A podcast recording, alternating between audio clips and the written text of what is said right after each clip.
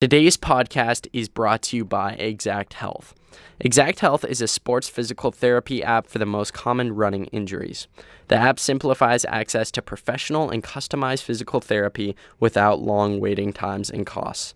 Exakt Health offers individualized plans that automatically adapt to your feedback, which is truly incredible.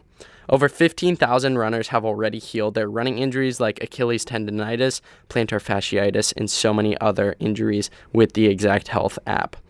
The plans on Exakt Health are designed by world class physical therapists with the intent in mind of helping you guys to get back on the ground running. And also, if you aren't uh, injured currently. They also have a state of the art prevention plan for runners that really introduces you into strength and mobility, um, helps you to adopt good movement patterns and is really a baseline for amazing strength training that will keep you strong and healthy and hopefully avoid these injuries.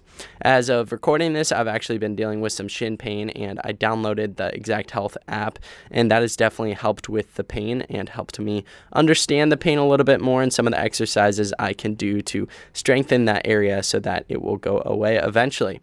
I highly recommend you all give out this app a try. It's truly incredible, a very easy to use platform, and has some amazing resources for both you when you're injured, but also, as I just mentioned, to um, adopt good movement patterns and just stay strong in general. So, you guys can visit the link in the show notes of any episode for a quick link to download the app, or just go to your app store and search Exakt Health, spelled E X A K T Health, in your app store and download the app today to try it out and hopefully feel better.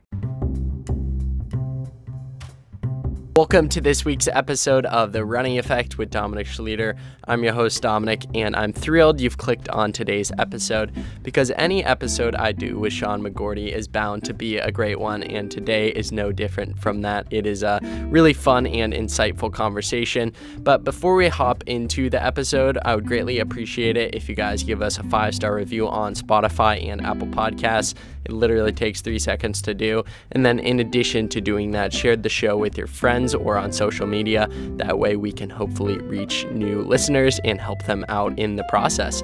But with all of that aside, I hope you all enjoy my conversation with my good friend, the man, the myth, the legend, Sean McGorty. Sean McGorty, or as some people call you, Sean McGody, how you doing today? I'm doing well. Uh, happy to be back on. I don't know if I've heard uh, that nickname maybe as much as you have, but um, it definitely gave me a little chuckle there. so, in prepar this was not in preparation for the show today, but on my lunch break, I was watching a highlight video of something you were a part of this past summer, and I would not have known that you were a part of it if I had not watched the highlight video. I'm talking about the Blue Ridge Relay, I think it's called. Just take me through that experience because that just seems like a blast of a few days with some close friends of yours and doing this fun event after your season's over. Oh, absolutely. I mean, first off, how great of a job did uh, Alex Osberg do with that editing? Crushed it. Um, yeah, great little highlight video there. But yeah, it's, it's the Blue Ridge Relay. Um, I don't know exactly where it starts in Virginia, but just over the Virginia North Carolina border, starts in the state park, and then I think we run like 207 miles to Asheville, North Carolina. Um, this is the second year that a group of Stanford guys did it. Last year, they unfortunately got DQ'd. Uh, they didn't really see themselves properly, and they basically ran too fast um, and were ahead of all the exchange zones before the volunteers were there. But this year, we were seated appropriately. We actually um, had two runners from other schools as well um, John from UNC, and then Clayson from BYU. So uh, they they helped round out the squad. Um, it was kind of like a last minute thing. I had ended the season, um, but knew all the guys were going to be down in North Carolina, and I was originally going to just go down there to hang out, spend some time on the lake, get some jet ski time in, uh, just kind of hit the reset button. But they were down a man. Um, someone got COVID that was going to run, and so uh, honestly, kind of wanted to, so it worked out well that I was able to hop on the relay. And yeah, I mean, just an absolute blast. Um, I mean, it's just like so much time in the car, but I was with guys I haven't seen. Some of them I haven't seen since I graduated in 2018. Um, others, you know, even my closest friends, it had kind of been uh, maybe a year or close to a year. So just really great to be back with all of them, kind of just doing the thing that brought us all together in the first place, with, you know, it being a race, but also just, you know, kind of crazy when you're just running like in the pitch black, like at least one of my legs is on this like gravel road, part of it through like the woods and it's just completely pitch black. Um, definitely very different than the running I've been doing the past four to five years as a professional, and and that was just fun to have that new experience. And um, you know, you're running at like 4 a.m. in like pouring rain, and you know, it's not what you initially guess is going to be a good time, but it definitely turns into a good time. And absolutely exhausted by the end of it. Um, but it was it was a ton of fun, and I think hopefully, um, you know, if someone watches the video, they can definitely get a sense of that. Um, and so, yeah, it's really, it's also just special to like have that video. Like I've watched it multiple times and it just, you know, it instantly puts a smile on my face and it's been fun to watch with family and friends. Yeah, I'll leave a link to the video in the, the show notes. Blow up Alex Osberg's YouTube channel while we're at it. Um, I have to ask so, like, you were with so many close uh, friends and teammates from former teammates from college. That makes me uh, remember that we are in the month of October. And if you think back to your Stanford days, this was when it was like time to really get fit and dial in. Nuttycombe is this weekend, at least the week that we're recording this. So, what's it like recalling back to your days at Stanford in October when you were teammates with these guys and it was October and it was the time to be alive? You were crushing workouts and having a good time.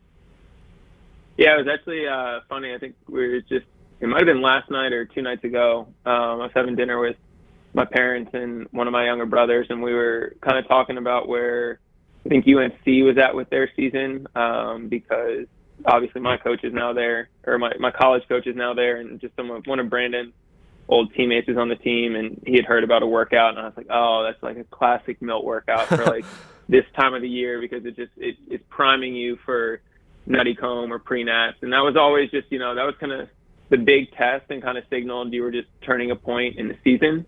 Because um, from there, it's, it's postseason time, and um, you know October at least at Stanford was, you know, we're still thriving in some beautiful weather. So uh, you, you're cranking out workouts. I feel like you've kind of settled into your routine with school.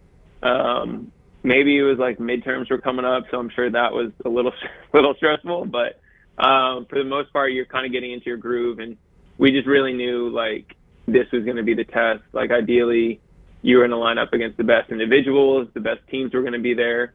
Um, and so it, it was a big test heading into conference and kind of just a check of, of where things were at. So I love this period of time. And then, you know, conference was always like that Halloween weekend. And then November was, you know, obviously regionals and nationals. But I feel like October was always one of the more enjoyable months with that big meet um, you know, in the beginning of October, and then conference championships are always special. Regionals just not that it didn't have the same uh, feeling, but I think that one was always kind of more like you're just kind of wanting to get in and check the box. Um, at least that was kind of how we approached it. I don't think we were ever, you know, we, we won regionals a few times, but I don't think we were always set on that. I think the plan was just to always get the job done and get to nationals. Um, and then obviously November is I mean, just consumed by uh, the national championship. So October October's a fun one, and then it like you know then it's really the blinders are up in November. So I think I've had you on the podcast three or four times. To be honest, I've lost count at or track at this point. But I don't think I've ever asked you. I mean, I, have talked to you about your years at Stanford in depth in probably the first or second episode. But I don't think I've asked you something to the extent of what's the Stanford bond like and you can see there's a bond there given that you guys a lot of you guys get together every year to run this absurd mm-hmm. 207 mile race in you know some random part of virginia. What's that stanford bond like and how will you always cherish those those special four or five years that you were there? Well, i think it's just um, you know i wouldn't say it's necessarily unique to stanford. I think hopefully i mean my hope would be that no matter where you go to school, you develop that type of bond with your teammates. Um, but I think when you're going through similar experiences, you're, um, you know, you're going through the same uh, challenges or setbacks and then sharing in the different successes along the way, I think you just naturally form a connection. And I was just fortunate to have some really great teammates, some really fun guys, some really funny guys, and then some, you know, guys that also at the same time were able to just really work hard and try and get the most out of themselves. And so, you know, I lived with the guys in my class every single year. We were able to. Freshman year, we had random roommates, but ever since then, you know, we were always living together with at least one of them. When we could have more than one together uh, in like a suite setup, we always were. And, um, you know, I was just, it's just funny because you have no control over that. Those are just the guys that Milt recruited and brought in, but they become some of my closest friends. And then just the guys above and below me. Um, yeah, it's, it's kind of funny. Running just brings you together and like, obviously an interest in a school and through the recruiting process, but to some extent, you don't really have a lot of control of who is going to end up being on your team. I mean, obviously, you have a little control of maybe if you didn't think someone was going to be the right fit, you'd communicate that to the coach. But um, yeah, we just had a great group, group of guys, and I think we all just enjoy spending time with each other. And even though life gets crazy, I think it's been great that the past two years they've been able to do a race like this and bring the group together. Um, you know, I know they have a big goal of doing hood to coast at some point, and just timing wise, I don't know if like myself or Grant would be able to make it to that one. But I think, you know, the longer we do this, or just the longer you make reuniting at some point uh, priority, I think you just it's fun. You know, you get to relive a lot of memories. You get to check in and see where everyone is at in their life, and it's just it's a special. Um, I think bond like when you just similar for any team when you're just going through the same experiences and you're both uh, or everyone is just riding the waves. Uh, you know, hopefully it's it's better or more positive than negative. But you know, there were years when we had hardship and setbacks, and there were, you know, we were able to podium three out of the four years I ran cross country, and so when you share all that stuff, um, you know, those are just memories everyone's going to have for the rest of their lives, and so it's very easy to have a bond that runs deep. You talked about earlier, you know, Coach Milt has his classic workouts that he has the guys do every year to get fit and get prepared for specific races. Looking back on your time with him, is there a particular workout that stands in mind that you really enjoyed doing or looked forward to doing when he mentioned you guys were going to be doing it?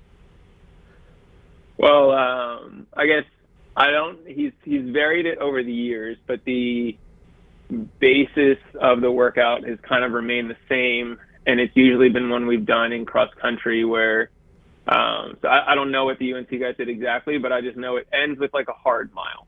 And um, the first year we did it, my freshman year, I remember I don't know what we had done beforehand, but we like are getting back into the bleachers to like maybe change shoes, and he's like, okay, like before we're done, we're gonna do four by four hundred with like no rest. And so like it takes everyone like a couple seconds to like click, okay, like oh we're doing a hard mile. And you know, I remember the top guys on the team running like 405, 406, and like I fell off a little and ran like 411, but and that I mean it was just hard. But I remember like leaving that practice and being like, oh, like there was a point where 411 was like your PR in high school, and like you just did that at the end of a workout. And it was just like a really fun feeling, and it gets you like fired up with what you're going to be able to do later in the year. And so he's done it at different points, or he's kind of done it each year, at least that I could remember. But what we've done beforehand has kind of always changed. So it's never been the exact same workout, but usually it's just a hard mile to get ready and just make you feel ready.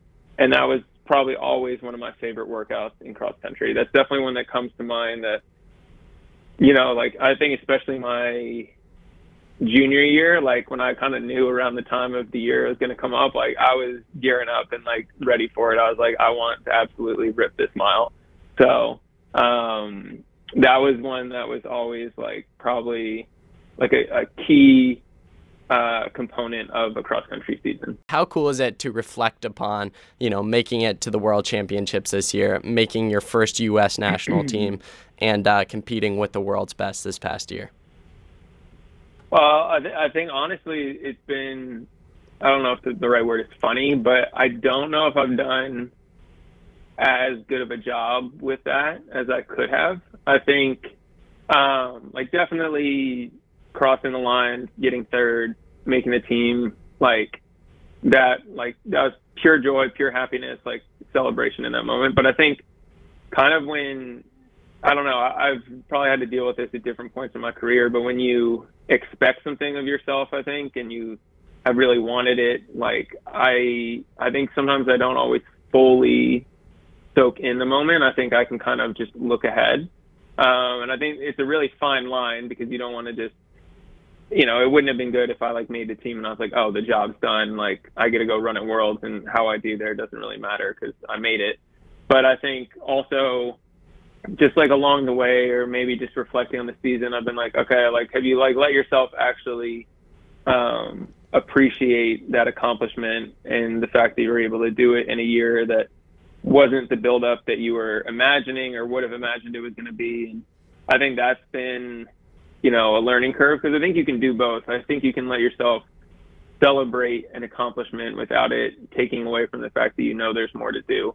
Um, I'm definitely not perfect at it, and I think it's something I'll continue to work at. Um, but like when you say that, and I like you know pause and, and look back, I mean that was was the dream um, when I went to, you know, when I signed my contract with Nike and joined Bowerman to become a professional, the dream was to run at, you know, the world championships and hopefully Olympics one day and represent the United States. And so um, I think there have definitely been moments where I've, I've soaked that in. I just think as a whole, I probably could have done a little better job of um, appreciating that accomplishment. And I think like before we start, um, you know, ramping up for this next year. Maybe if it's just a final reflection, just, you know, kind of let yourself be like, okay, you did it and you know that you can do it.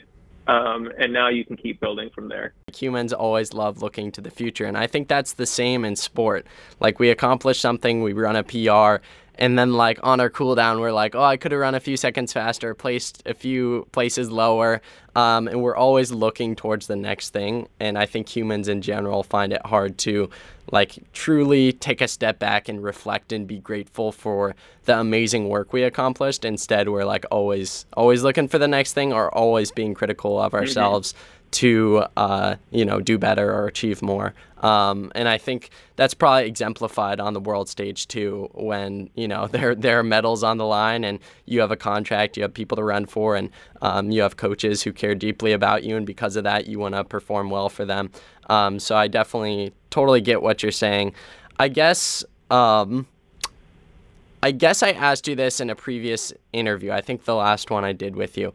But how weird is it to look back and think that the first event you made a national team in is the 10K, mm.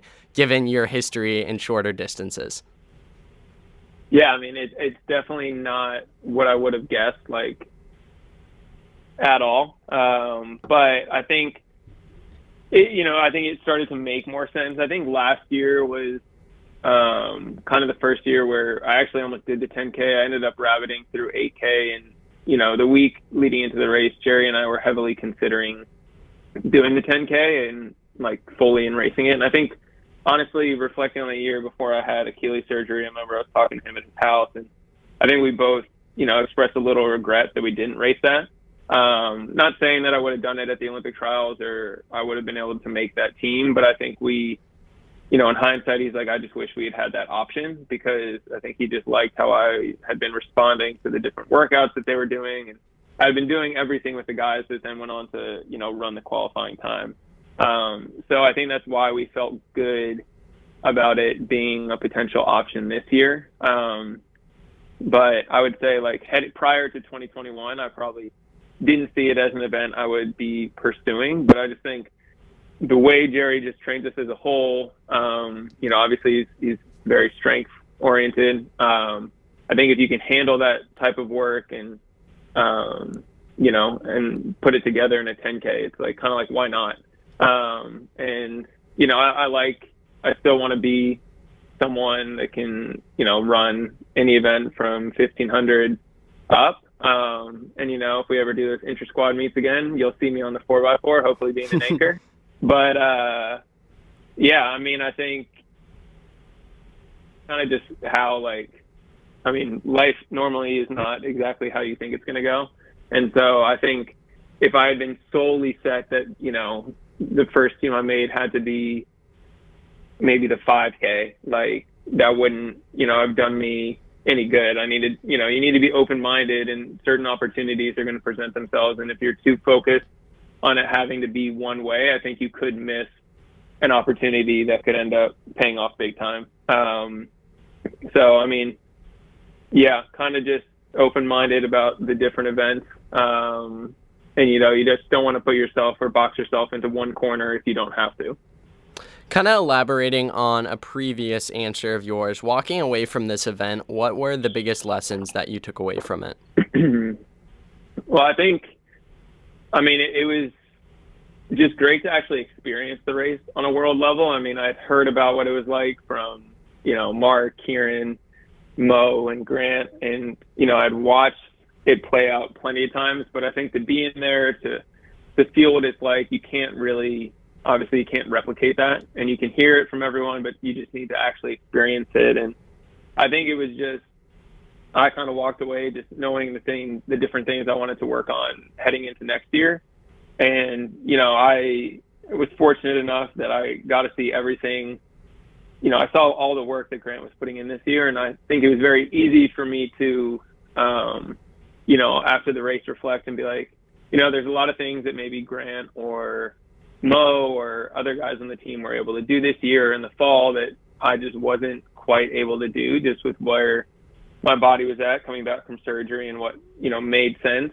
Um, because I think if I had tried to do, you know, some things, I would have probably pushed myself over the edge and just wouldn't have been able to race in general. So I think there, I know there's a little, there's a lot of tiny opportunities um, of just things to change or things to increase um, that I will ideally be able to implement this year. And obviously, there's no guarantee that it's going to give you more success or help you run faster. But I think there are changes that I'm excited to make and see if they can continue to help me um, grow. So it was it was great experience, and then I just think it was it provided a lot of insight into the different things I need to help myself get ready for, and maybe some of the ways I can go about doing that. So this is probably the most cliche uh, question I could possibly ask, but I'll still ask it anyway. How special was it to have the world champs on U.S. soil and really um, in your backyard? you live in Portland. I guess you're moving to Eugene, so truly your backyard. What what's it like yeah. uh, to participate in your first ever like big big stage final? Uh, really in your backyard. I mean, it, it was really cool. I think it, it let. Um, I mean, it was just the atmosphere of when you're there and because you represent the United States, like just feeling like the entire stadium is behind you and the different USA chants on the backstretch, like during the 10K, like that stuff cannot be replicated. Um, you know, I, I do think it will be exciting to hopefully make teams that are elsewhere just to experience um, what track and field is like in other parts of the world. But I think for the very first one to be in the U.S. to have, you know, tons of family and friends there to just have a great like Bowerman experience there. Um, that definitely can't be replicated, and uh, you know, it was it provided some incredible memories. Um, I guess when we flew in, that was the first time we knew Eugene was going to be our new home, so um, it got things started off the right way. Um, but uh, but yeah, it was definitely it was it's just when it's the first time and you get to be on that team i think there's just there's always a little more meaning with that. I probably asked you something similar in previous episodes but i think it'll be good to touch on uh, anyone who knows you or follows you will know that you have super supportive parents and family overall. So what does this support mean to you to have such supportive uh, parents family and friends who show up to these events to support you in this dream of yours well, you know, they, have been there from the beginning. They've been there at the, the Pee Wee soccer games all the way to, you know, the first youth track meets. And so I think just to have them at, you know, the biggest meet I'd ever competed at is, you know, it's a celebration of, of their love and belief in me um, as well. And it's, it's a shared accomplishment. And so just to have, you know, all of them there, it just, it adds so much to the moment. It makes the moment more enjoyable, more memorable. Um, and it just, yeah, it, it elevates like every single emotion, I would say.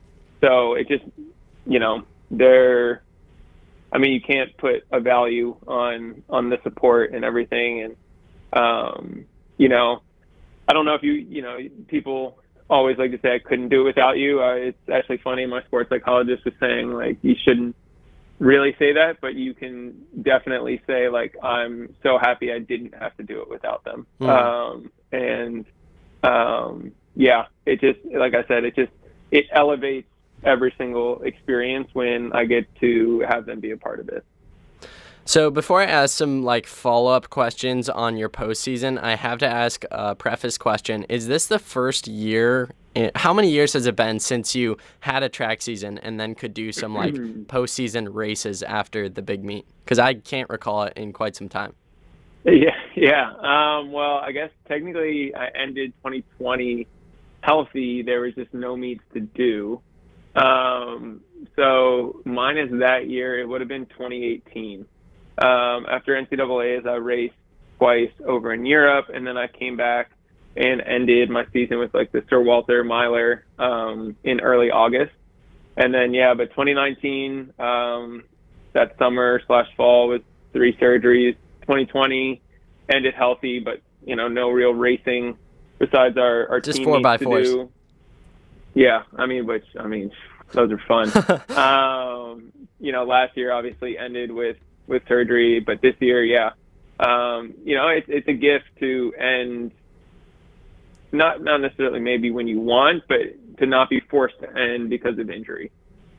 So, can you take us through this racing that you did after World Champs and how special it was to you to uh, do these races? Because I think people that follow professional runners can just sense from their spirit that they love postseason racing because there's just less pressure to perform. You can do off distances. You get to travel to more unique places uh, around the country. Some people go to Europe. Europe. So, uh, take us through this experience of doing some different races after the the major competition. Yeah, yeah. After Worlds, I was ready to be done with the 10K. Um, that was my fourth one of the year, and um, I was like, I think I've tapped out on what I can learn.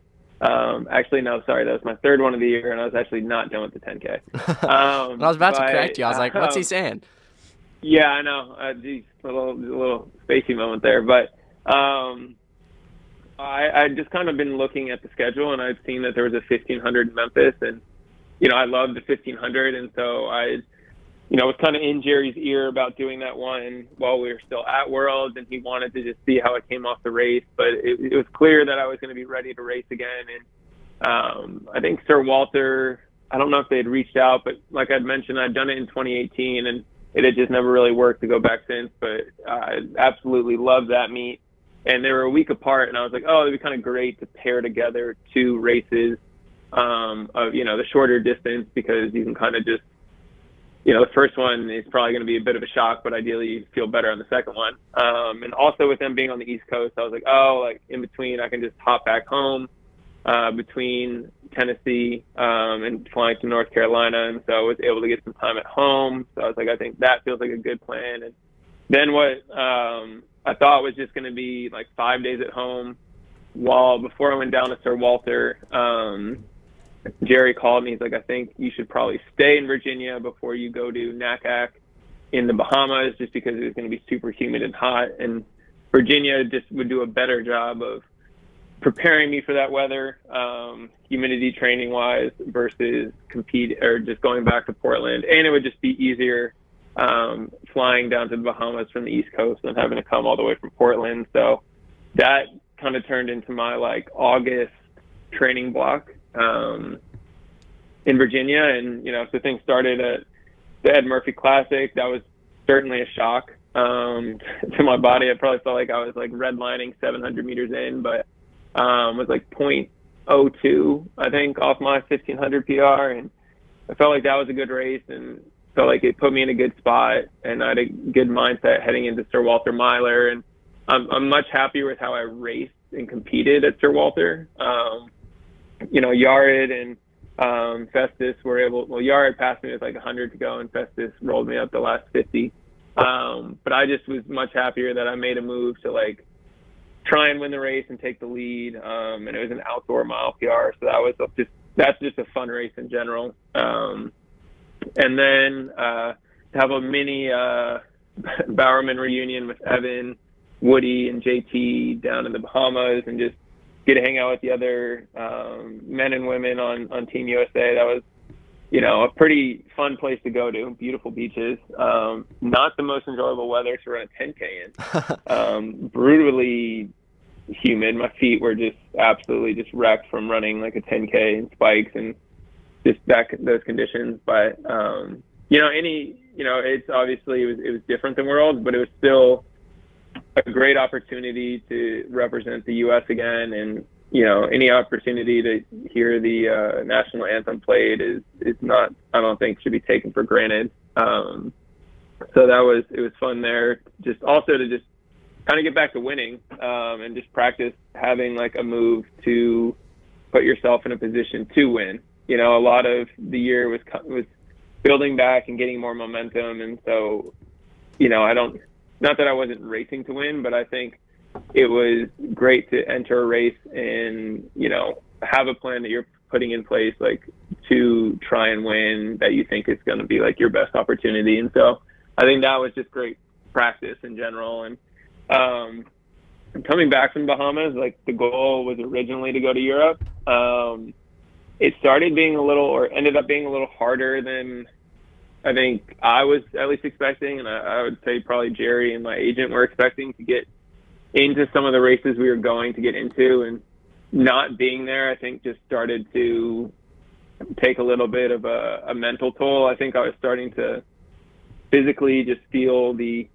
long year kind of build up. Um, you know, since I've been home, I obviously had my family, like, you know, they would, they would come to my workouts, but I think just the training on my own at that point, in addition to not really knowing when I was going to race or when I was potentially hopping on a plane and flying to Europe, started to catch up to me. And, you know, I actually started to feel pretty tired and ready for a break. Um, and that usually that's never really happened to me, which was kind of a sign that I was like, okay, you probably need a break.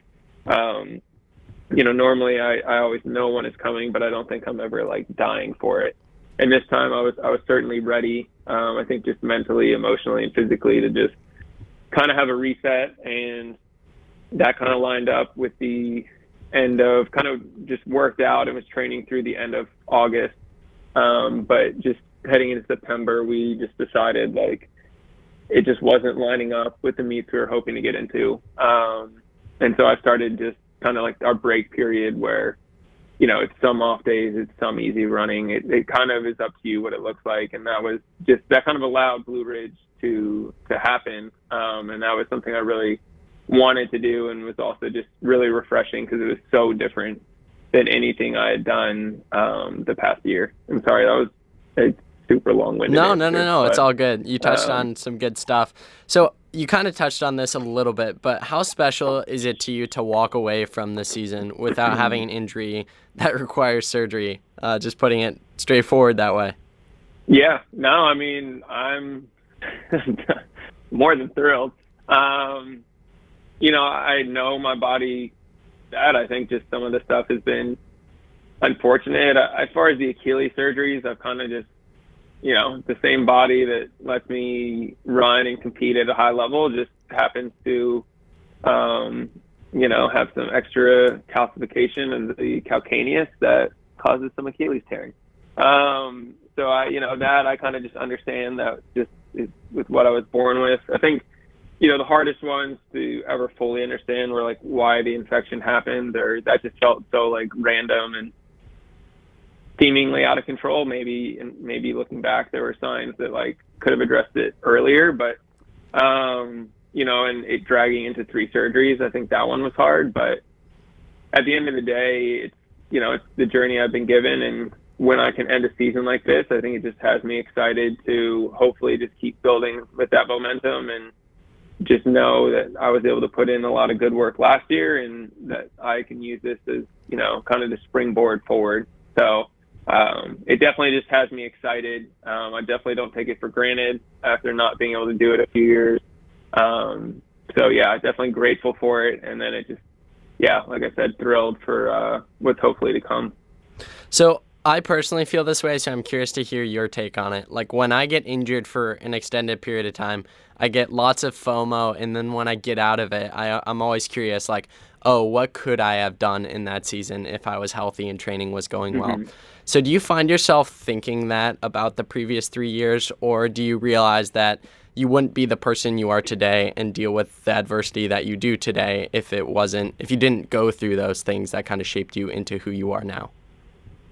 Yeah, I mean, I, would be lying if I said I you, that I haven't asked myself like the what if questions, but I definitely try not to spend too much time there. Um, it's definitely not something I think about often, and I just think that that would I just have to be in like the present moment, and I think it's really easy to be like, well, what could you have done? Like you wanted to do these things ideally earlier, or maybe you envision yourself doing them earlier, but you know, once once the opportunities pass or things happen, I think dwelling too much on what could have been is just going to limit what can be, um, or what you know could happen moving forward. And so there there abs- have absolutely been moments where it's like, man, like what could have happened, but I try not to think about that too much because, like you said, um, I've learned a lot. I wouldn't be the person I am without some of the stuff. Um, do I wish I could have learned the lessons in a different way? Like, absolutely sometimes. But, you know, sometimes it's just the way you're going to learn something is what has happened to you. Um, or maybe it just has to be in that situation. So, um, yeah, like I said, there's been moments, but I definitely try not to to dive too deep into them. And hopefully it's more of a, a fleeting thought than something you're really sitting and giving a lot of time. So I know in the previous few questions I've asked, you've done quite a quite a bit reflecting on this past season, and I know you probably would have liked to do a little bit more, as I'm sure every single professional athlete would look back on their season and say the same thing. But kind of culminating this discussion of reflection on this past season, in maybe a sentence or two or paragraph, uh, what does this past season mean to you? Um, it was a lot of growth. It was a lot of like believing in myself and not um, losing faith in what I was able to accomplish. And and honestly, looking back, I also did accomplish like the biggest goals I had for the year, and that was, you know, in indoors, the huge goal was to get the world standard in the five and ten, and then the goal was to make the world team. And I feel like with where I was at fitness wise, I I feel like I was able to get you know, a lot out of myself. I don't know. Maybe I could have been, you know, I don't really know how much higher I was going to be at the World Championships just with where I was at in the year I'd had. Um, so I feel like I was able, uh, you know, I feel like good about the year. Like you said, there's always more you want. Like I definitely don't think every race I ran was perfect, and I think some of them I left, you know, I could have been. Um, I don't think I was like my best, but I do think as a whole this year had a whole lot of growth. Um, I took steps to do things that I hadn't done before, um, that I was maybe, you know, hesitant to do, or maybe there's some fear holding me back to do. And so I just think all of that stuff is only going to continue to help uh, next year. So I want to. I know this is the Sean McGorty podcast, but you wouldn't be who you are today without your teammates. And I do want to have you shed some light on the incredible things your teammates did, particularly Grant, who, in my opinion, had the greatest season ever by an American distance runner. And then I'm definitely going to miss some people, so Bowerman Track Club, don't come at me. But the two other people in my head that are coming to mind is JT made his first world team, I think, and then Evan Jager. Kind of um, like fall on a Sean McGorty path where he's had a rough couple past years, or maybe you're following his path. He's had a, a rough past couple years, and then to ultimately uh, make another steeple team was pretty special to see. So, what's it? Can you shed some light on your teammates and how proud you are of them for you know doing these incredible things that they set out to do despite some great adversity in cer- in certain cases? Yeah, I mean, I'll, I'll start with JT. Um, he loves to make it super exciting on us and have us on like the edge of our seats, but um, I was just, I mean, for making, you know, the indoor world team to making the outdoor world team was just stoked for him. Um, him, Grant, and I lived together in Flagstaff, and that all the guys were living together in Park City. So obviously, spent a lot of time with him at altitude, and just was really just happy for him to, you know, make those two world finals and, you know, get to compete against the best. And um, I think he, you know, he got 12th in the 1500 and he was also 30 USAs and outdoors. And so we were joking that we were kind of twins in that spot and we uh, promised each other we would move up next year. Um, Evan, I mean, he'd been someone I'd watched throughout my entire college career and someone I 100% looked up to when I came onto the team. I still look up to him now. And I just think to see him get back into form and just watch him race with that level of belief again was huge. And I think he also just provided a lot of learning, uh, a lot of examples that I could learn from because I remember we were running together the day after racing in Tennessee, and I was kind of talking to him about how after USA's, it just seemed like he like flipped this switch and was like suddenly like confident, like just you just could see he kind of had like his swagger back, and I was kind of hearing like about what he thought happened with that. He was kind of talking about how that always seems to just happen with him during that time of the year because I think that something I need or can get better at is if I'm coming back from something, I think I can not maybe give myself full credit or let myself like truly believe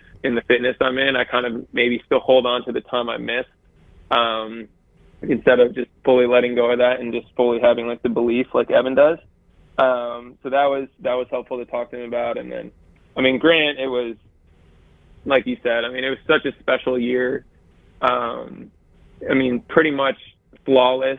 Um, I know he wasn't able to get a medal, you know, at Worlds, but I think he was obviously there and, and capable of medaling in both races. And I mean, just I learned so much just from watching the different things he did throughout the year and the way he conducted himself.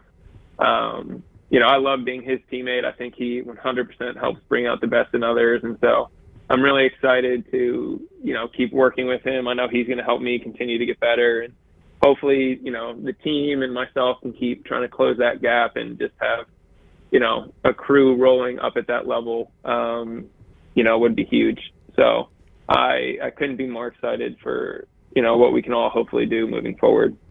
So you mentioned the the four x four race you guys did in 2020. Uh, I have to ask if you guys lined up the men's team for a 400 right now, what would you place among the guys? Oh, right now? Not not not right we now. All... Not right no, now. No, like in off kidding. season. I'm like kidding. in your peak peak form um, around world champs. JT and Centro did not race the 4x4. So, of the people that did that 4x4 in 2020, I did have the fastest split. Um, Lopez back in the day would probably 100% win, but oh, I mean, JT, I mean, my ego does not want me to say that he would beat me, but I think JT and Centro, you know, would be pretty tough for me to beat, but I'd like to think that I could be right there with them. So, um, I'm going to put the ego aside and say I won't get first, but I'm definitely giving myself top three. Podium, podium. There you go. Uh, yeah. Another yeah. Uh, random but fun question that's coming off the top of my head. People that are real Sean McGorty fans will know that you are the biggest fan of half tights. Why? Why uh, so yeah. why so passionate about half tights? And have you ever worn split shorts for a race or workout? Because I swear I've never seen you wear them. Well, once you get the uh, tan lines that I have, you kind of just don't want to go back because it's just utterly embarrassing. That's fair. That's fair. Um, but no, the last time I think I raced in short shorts was sophomore year cross country season, maybe. Um, maybe throughout that track season. This is in high school, not even college. Um, but in college, I switched to half tights. I don't know. I think I just, I must have just liked the look more. I don't know know why. Um, there were a few times in college where I would do an easy run. The most recent time, I actually wore short shorts for one run up at altitude this past year, and I think just the guys laughed the entire run because um, it just, I mean, it looks so ridiculous. So maybe it'll happen again at some point. It usually is able to give everyone else a pretty good laugh. So never a bad thing to uh, whip out, but unless the tan line is gone, do not bet on seeing me line up to race anytime soon in short shorts. You know, people hear about the GPS tan line all the time, but I don't think I've heard of many times guys having ha- uh, half tights tan line. So that's funny. How many pairs no, do you have? I'll send you. Oh, I mean, countless. Especially, I mean, Nike Nike treats me well. I was so gonna I say got- you have I if you're wearing them every day, you have to have quite quite the Oh. collection. I mean, it's, uh, um, but I'll send you a picture from uh, me laying on the beach uh, or in a chair looking over the beach in the Bahamas, and you can just get a sense of what the tan line looked like in peak in peak summer form. There you go. So in the Sean McGorty uh, Hall of Fame museum one day, it's just going to be a collection of of your uh, half tight collection. I love it. Um, kind of on I the mean, if they work for Kipchoge, they can work for me. Exactly, exactly. And that's the OG listeners, the OG listeners will remember the OG question I used to ask guests, which was what I called the Kipchoge poop question. And part of your answer was, you know, Kipchoge wears half tights, I wear half tights. Uh, and yeah, it, the OG listeners will remember that. Um, kind of, kind of going back into more serious topics. Um, we're all over the place today, but I love it. So we're just talking about your teammates. I want to take some time to talk about your coaches because I think uh, the BTC coaches don't get enough credit for the incredible work they do with you guys year round in preparing you guys to be at your best level year round. So, how meaningful is it to you to have Jerry Shalane, Pascal, and Colleen all supporting you in these years of pursuing this dream and helping you accomplish your wildest goals in the process? Yeah, I mean, I, think it's been huge. I still remember like when I had to tell Jerry um, that I was going to get surgery last year, and just how just immediately he was telling me that he's like, I don't care if we never steeple again. He's like, I believe in you in the 5K and 10K, and just I think he's always been you know supportive and made it clear that he believes in what I'm capable of doing, and I think like they've ridden you know the waves of some of just the setbacks or things I've had to overcome. Um, and they, they've been there along with me. I mean, Colleen, I started working with her back in 2019, um, in that summer slash fall when I first was coming back from my infection surgeries before she was even on the team. So, I mean, she has seen me through so much and helped me overcome so much. And um, I love working with her and just, you know, the energy and the knowledge she brings. Like, I just really think she helps bring out the best, like in our entire team. Um, and so, you know, we have a lot of people that are passionate about the sport of running, and I think we're we're really fortunate to to have that. And I think when Jerry, you know, tells you what he thinks you're capable of doing, it you know makes you feel like you can go run through a brick wall. So it's you know really valuable to to have people like that in your corner. So you've talked about on previous episodes, and you talked about a little bit today how you recently have started working with a sports psychologist. So, of course, those who listen to today's episode, uh, will know that you clearly improved physically this year by making a world champs team and running multiple PRs. But you were also open about uh, this in a previous episode about working with a sports psychologist. So I'm curious to hear how do you think you've improved mentally and in your mindset this season? Um, I think it's a continual work in progress, but I think he really helped.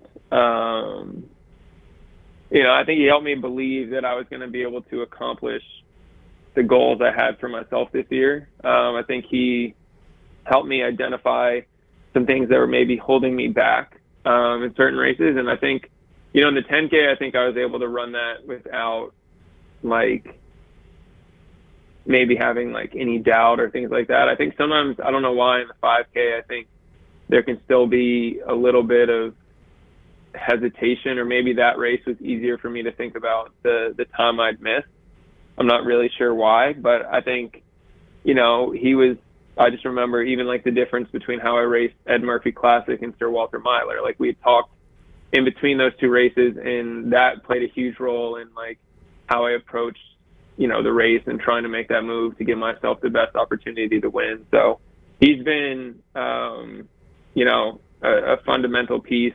Um, I'm really just really happy that I made the decision, or you know, thanks to you know I was pushed to make the decision, so I'm happy I took the leap and uh, and did it. And I think just you know, after the trials, that was something where I was like, I just feel like doubt and like my mind got in the way. I was like, I knew I was fit, but I just don't think I raced up to the, where I was capable of. And I think um, exploring that and diving into that, it hasn't been easy, but I think it's been so valuable. And I know it's going to be something that continues to be extremely valuable as I move forward. So, um, yeah, he, he's been a huge help this year, and I know he's going to continue to be a huge help moving forward.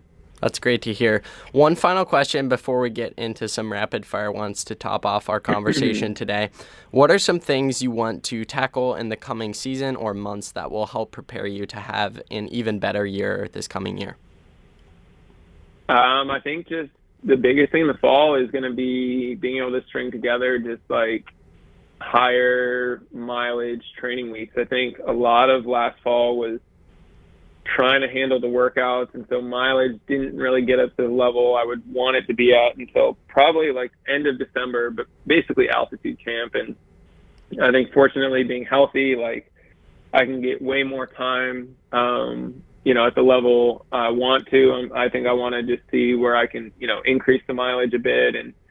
Uh, you know, for our, our runs, maybe it's some longer long runs than I've done in the past, or maybe more consistently doing the longer ones. And so it's just tiny things, tiny tweaks. Um, you know, getting starting like a good leg lift routine in the fall to just really make yourself strong. And it just, I think sometimes it's just small things that if you can just make them, you know, habits that you're repeating on a weekly basis, then you just, you know, obviously you are fortunate and get to see the gains. Um, so, so yeah, that's what I'm just really looking forward to about this, about this fall. Those 1% of things, I text you and Elise quotes all the time. Those 1% of things that compounded over time make a massive difference. Absolutely. So, okay, let's go into the rapid fire questions, also known as the going to the well segment. I feel like I could talk to you forever, and it's probably because I can, but we'll just have to save it for another episode down the road. And I think we, we touched on some great subjects in today's show. I don't know if I should disclose this person's name because I don't know how juicy of a question this is, but based on the question, it just sounds hilarious. So you'll have to share uh, the background behind it, and maybe you'll know who asked it. The person said, which was harder, finishing that assignment or not finishing that box of Oreos? I have no clue what he's talking about. I mean, it, it's got to be uh, one of my college teammates. Um, basically, in my freshman year of college, I tweeted back when I actually tweeted. um, I said, I don't know which is going to be harder, finishing this like assignment or paper or not finishing this box of Oreos. And I like tweeted it and then we go and run like USA Junior Cross and like the commentators are like talking about that tweet and how they just think it's so funny and shows that I have a sense of humor. So I've pretty much never lived that one down with them. Um, coincidentally, junior year, I did eat an entire box or pack of family stuff, family size, like double stuff Oreos in one sitting. Um, I wish I could tell you it was hard too, but I put those things down easy. Um, so obviously, it is always harder to not finish the box of Oreos than it is the assignment. Oh, that's awesome! I love that story. Um, another question you got, and I just won't name names of people because it's easier for me, so I don't butcher the usernames. This person asked if you could learn one foreign language, what would it be?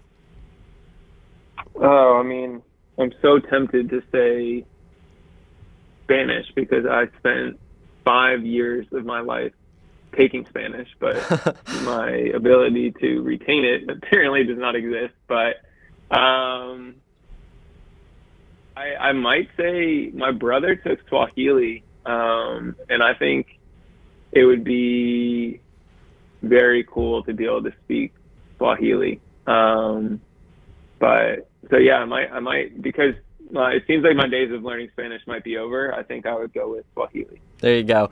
Uh, going off of the conversation about half tights, it's almost like this person knew we were gonna talk about half tights within the episode. This question, and I personally have interest in this question. Uh, the person said, "At what temperature do you pull out long tights?"